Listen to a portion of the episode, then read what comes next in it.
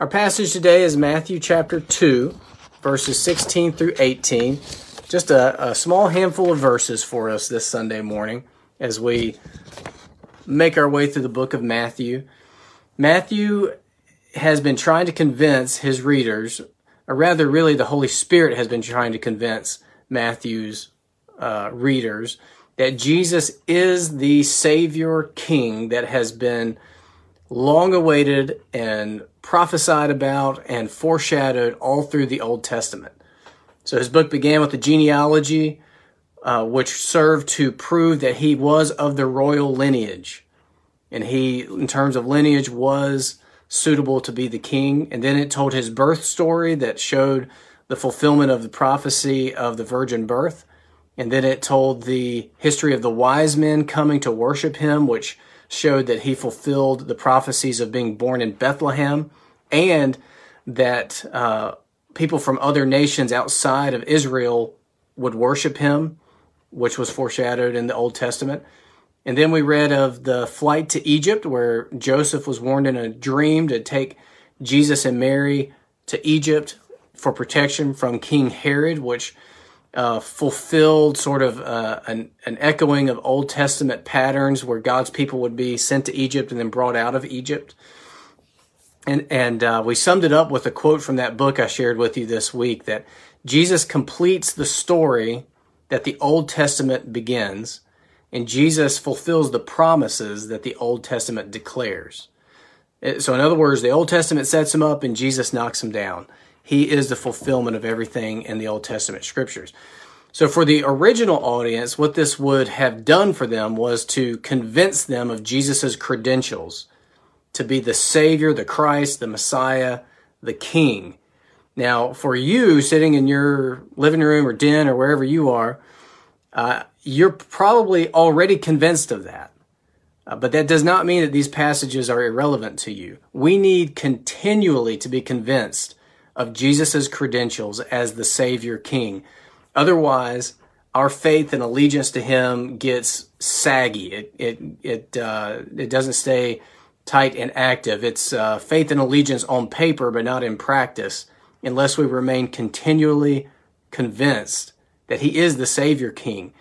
I have a pair of blue jeans that, uh, after they've been washed, I put them on in the morning and they fit like pants ought to fit. And then after wearing them all day, by the end of the day, uh, they're baggy and loose and desperately in need of my belt, or else they'll fall off uh, because just through the course of wear and tear, they stretch and expand. Some of you may know what I'm talking about. Some of you may have no idea what I'm talking about. But our faith kind of becomes like this.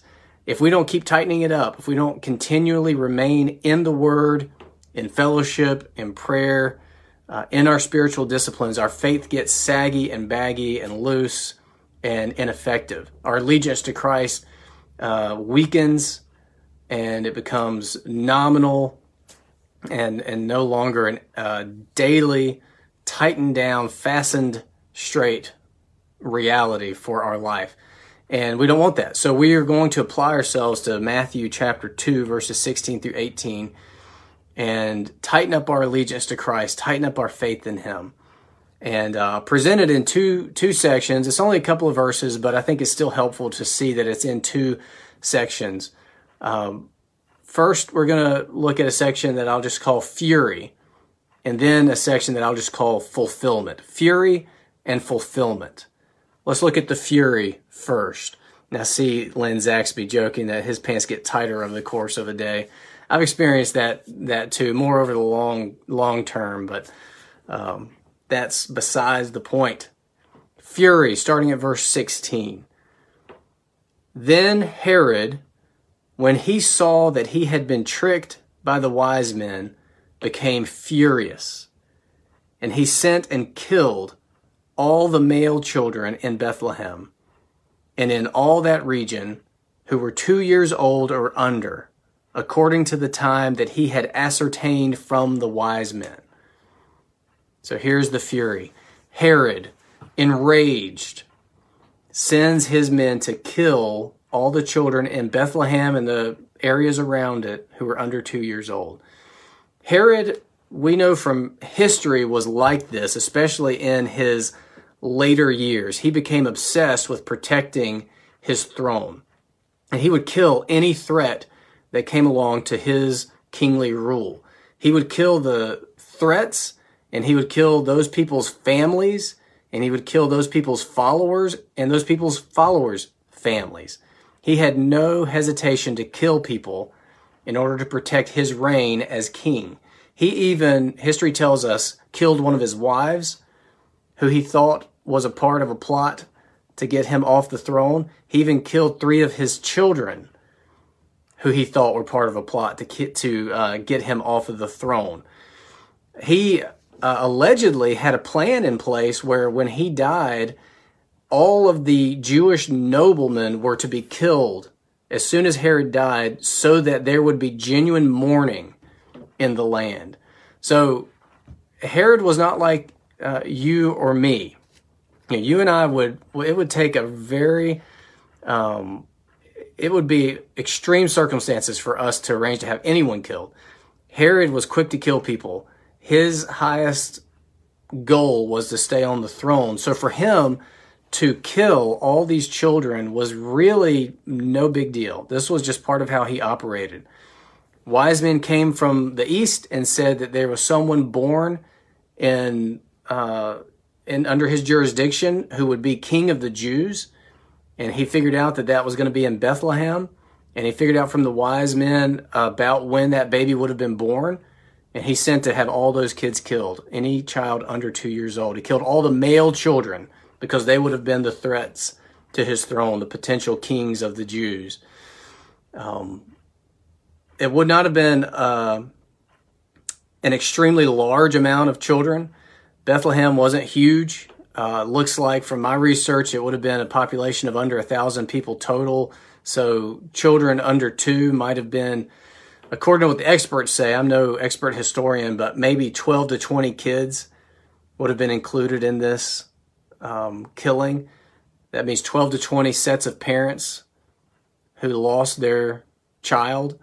Um, you can kind of imagine, picture a, a town, maybe, um, let's just say the size of Midland or Mint Hill. These are towns close by where our church meeting place is. If 12 to 20 kids were killed in, in one night, uh, you can imagine the news stories. You can imagine the ripple effects of that throughout families, the grief and mourning, the sadness, the shock, the tragedy of it. Um, what are we meant to take from this as we read verse 16? I know we associate it with Christmas time, um, but but I think it's helpful to study it apart from that association here in the month of May. What are we supposed to take from this? Verse 16, Herod's fury. I think well, I'm, I'm sure because of what comes next, we're mainly meant to see fulfillment, which brings us to the second section. First section, verse 16, was about Herod's fury. The second section, beginning at verse 17, is about fulfillment. Let's read verses 17 and 18. Then was fulfilled what was spoken by the prophet Jeremiah. A voice was heard in Ramah, weeping and loud lamentation Rachel weeping for her children. She refused to be comforted because they are no more. So here Matthew returns again to fulfillment. Then was fulfilled, he says in verse 17. This does not necessarily mean that this is a direct fulfillment of a predictive prophecy of the Old Testament. It can mean that it brings something to completion that was started in the Old Testament. It can mean that it shows the full significance of something that happened in the Old Testament. It can mean that it reveals the full potential of something that began in the Old Testament. It can mean that it is a, an echo of a pattern that we see in the Old Testament. Now, I think that this falls more in that latter category, an echo of the pattern of something that we have seen in the Old Testament. It's interesting that he quotes from Jeremiah here one might have expected him to quote from the book of Exodus. That would have followed really well from what came just before this section. Out of Egypt I called my son. It would have been a pretty close parallel to what was going on here because when Moses was born, the ruler killed children. In that case, to uh, limit the size and power of Israel as they were multiplying so rapidly. A pretty similar situation, but that's not what Matthew quotes here. He quotes Jeremiah. He quotes Jeremiah 31 15. And we'll talk more about the context of it here in a minute, but let's just look at the quote itself in verse 18. A voice was heard in Ramah. Ramah was uh, a little township where uh, when Israel was about to be sent into exile and many of the Israelite citizens were going to be deported as they were conquered, they were gathered in Ramah. Actually, Jeremiah was gathered with other people to be exiled and deported in Ramah. A voice was heard in Ramah, weeping and loud lamentation. So, this would have been the weeping and the lamentation of families being torn apart as some of their people were going to be deported to different places. Um, and this is Rachel weeping for her children. Rachel, if you'll remember, um, remember Jacob wanted to marry Rachel, but but his father-in-law Laban tricked him into first marrying Leah. Then he married Rachel, and uh, here here Rachel is um, kind of a figure of the mother of Israel. She sort of represents the the mothers of Israel. She had Joseph and Benjamin. So she she here Rachel represents the mother of Israel. She would have been buried nearby here. So in Jeremiah it's a this this uh, description of of what is going on in Israel by depicting Rachel crying out from the tomb in sadness over her family being ripped apart and her children being sent away in exile and deportation. Her children being her descendants, the people of Israel. It says they are no more. They've been removed from the land. They are no longer a nation. Now, before we get into the fuller context of Jeremiah, um, generally what we can take from this in, in the context of Matthew is that Jesus is the Savior King. He came from Bethlehem just as the prophet Micah said. He was taken to Egypt just as the prophet Hosea said.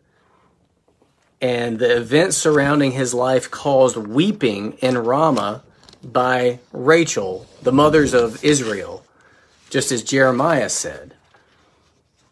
Now, what are we meant to take from this here as 2020 Christians in America? And this is where I want to get into the actual context of the quote in Jeremiah, Jeremiah chapter 31. It's what I read at the beginning of our time together. Uh, where I left off in that opening scripture is right before where Matthew quotes, starting in Jeremiah 31, verse 15. I just want to read Jeremiah 31, 15 through 20 to give you a little bit of uh, a sense of where this passage come from comes from. Jeremiah itself is a gloomy book. It's a book of doom. Jeremiah was sent as a prophet to his people to tell them, you just need to lean into this exile thing because God's not going to stop it. He's not going to save you from exile. There's going to be a lot of destruction. But in this particular section of Jeremiah, it's very hopeful. And you can, you can hear that in the verses that come right after that sort of hopeless sounding verse that Matthew quoted. So let me read it. Jeremiah 31, starting at verse 15. Thus says the Lord, a voice is heard in Ramah, lamentation and bitter weeping. Rachel is weeping for her children. She refuses to be comforted for her children because they are no more. Thus says the Lord, keep your voice from, from weeping and your eyes from tears. For there is a reward for your work, declares the Lord, and they shall come back from the land of the enemy. There is hope for your future, declares the Lord, and your children shall come back to their own country. I have heard Ephraim grieving. That's uh, another word for Bethlehem. You have disciplined me, and I was disciplined, like an untrained calf. Bring me back that I may be restored, for you are the Lord my God. For after I had turned away, I relented, and after I was instructed, I struck my thigh. I was ashamed, and I was confounded, because I bore the disgrace of my youth. Is Ephraim my dear son? Is he my darling child? For as often as I speak against him, I do remember him still. Therefore my heart yearns for him. I will surely have mercy on him, declares the Lord. And he goes on from there, but you kind of get the sense of a hopefulness in the midst of suffering here. And I think that that is the pattern that Matthew is pointing back to and saying that this fulfills Jeremiah 31:15. As he's constantly looking back, pointing his readers' heads back to the Old Testament and showing how Jesus fulfills this and then this and then this and then this. Here, I think he's saying that Jesus' early life continues and fulfills the pattern of God's people suffering but hopeful. Even though God's people have suffered at various stages throughout their history, God's purposes have always prevailed. God's purposes have always remained in place. And therefore, God's people have always been, been able to have hope for the future. So for Israel back in the time of Jeremiah, even in exile, seeing people dragged away and deported, they had hope for a return from exile. For these Bethlehem parents whose children died, even in their mourning, they had hope in the Messiah, the Savior King. And I, I believe many of these families, uh, maybe some of the parents would still have been alive and able to hear this section of Matthew's gospel.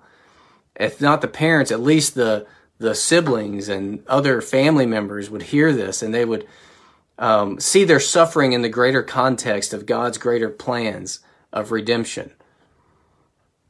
For Jesus' disciples, when they went into hiding after Jesus' crucifixion and death, even there in hiding, there was hope in Jesus' resurrection to come.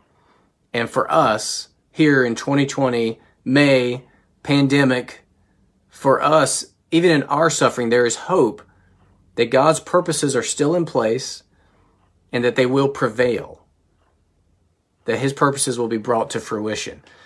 And that's where I really want to land, just on this note of hope, founded not just in shallow well wishing, but hope that is founded in the truths of Jesus as the Savior King and in the greater context of what God is doing throughout history. Sometimes we can get, get blinders on when we are suffering, and all we can see is the tiny little circumstance that we are in in this tiny little moment. But let's zoom out and get a bigger picture here and remember that God's purposes always prevail. He is good and He loves us, and there's always hope because Jesus is the Savior King. Nothing has thwarted His purposes yet. This is not thwarting His purposes now. So uh, perhaps you are one who is experiencing this economic instability created by the pandemic. You can hope in God's provision. Perhaps you're one who is struggling with fear and anxiety uh, because there's anxious news all the time. There's a lot of uncertainty and disorientation with everything being disrupted. You can hope in God's protection for you. Uh, if you're if you're one who, because of the isolation brought about by the social distancing rules, and you're struggling with loneliness, you can hope that we will come back together soon. That it's not always going to be just like this. If you're someone who is sick, either with the virus or just sick uh, for other reasons. You can hope in God's healing power. You can hope in His ability to enable you to endure. If you are someone who has a deep fear of death, and all this just brings that to the forefront for you or for your loved ones, you've seen that many have died around the world. You can renew your hope in the resurrection, that even death does not thwart God's plans and purposes if you're someone who's just marveling at the general fallenness of the world as reflected during this time of pandemic, you can hope in Jesus' return. The Savior King is going to return and set everything aright again. Romans 8:24 sums it up pretty well. For in this hope we were saved. Now hope that is seen is not hope. For who hopes in what he sees? But if we hope for what we do not see, we wait for it with patience. For God's people, weeping is always a sign of waiting. So none of this means that suffering is not painful. The parents who lost their children in Bethlehem suffered, and it was legitimate pain, legitimate suffering. Their weeping was legitimate. God would not have looked at them and said, Pull yourselves together. What's your problem? Don't you see that this is uh, just a small part of my bigger plans. Uh, the weeping can be real, but we should always see the weeping as part of waiting, waiting for God to come through on his promises. There's always hope. We're not going to weep forever. Jesus promises that in his kingdom there will be no more weeping, that he's going to wipe away every tear. And even between now and then, we have great hope that he will bring relief between now and that. But it's never hopeless because Jesus is the Savior King. So, for us, really, our takeaway from this passage is the same as all the passages that came before it. I've used different metaphors to describe it. I've used the beach umbrella metaphor of tightening down that umbrella deep down into the sand of truth about Jesus so that we are not blown and toppled about by every wind that comes along. And today I use that illustration about uh, blue jeans that get saggy by the end of the day. Um, and this is uh, throwing those jeans in the dryer and tightening them up. However, you want to look at it, we need to be continually reminded of who Jesus is. We need to be reminded of who he is even more than we need to be reminded of who we are. Because all of our strength and stability, and as we see in this passage, hope comes from keeping our eyes on Him.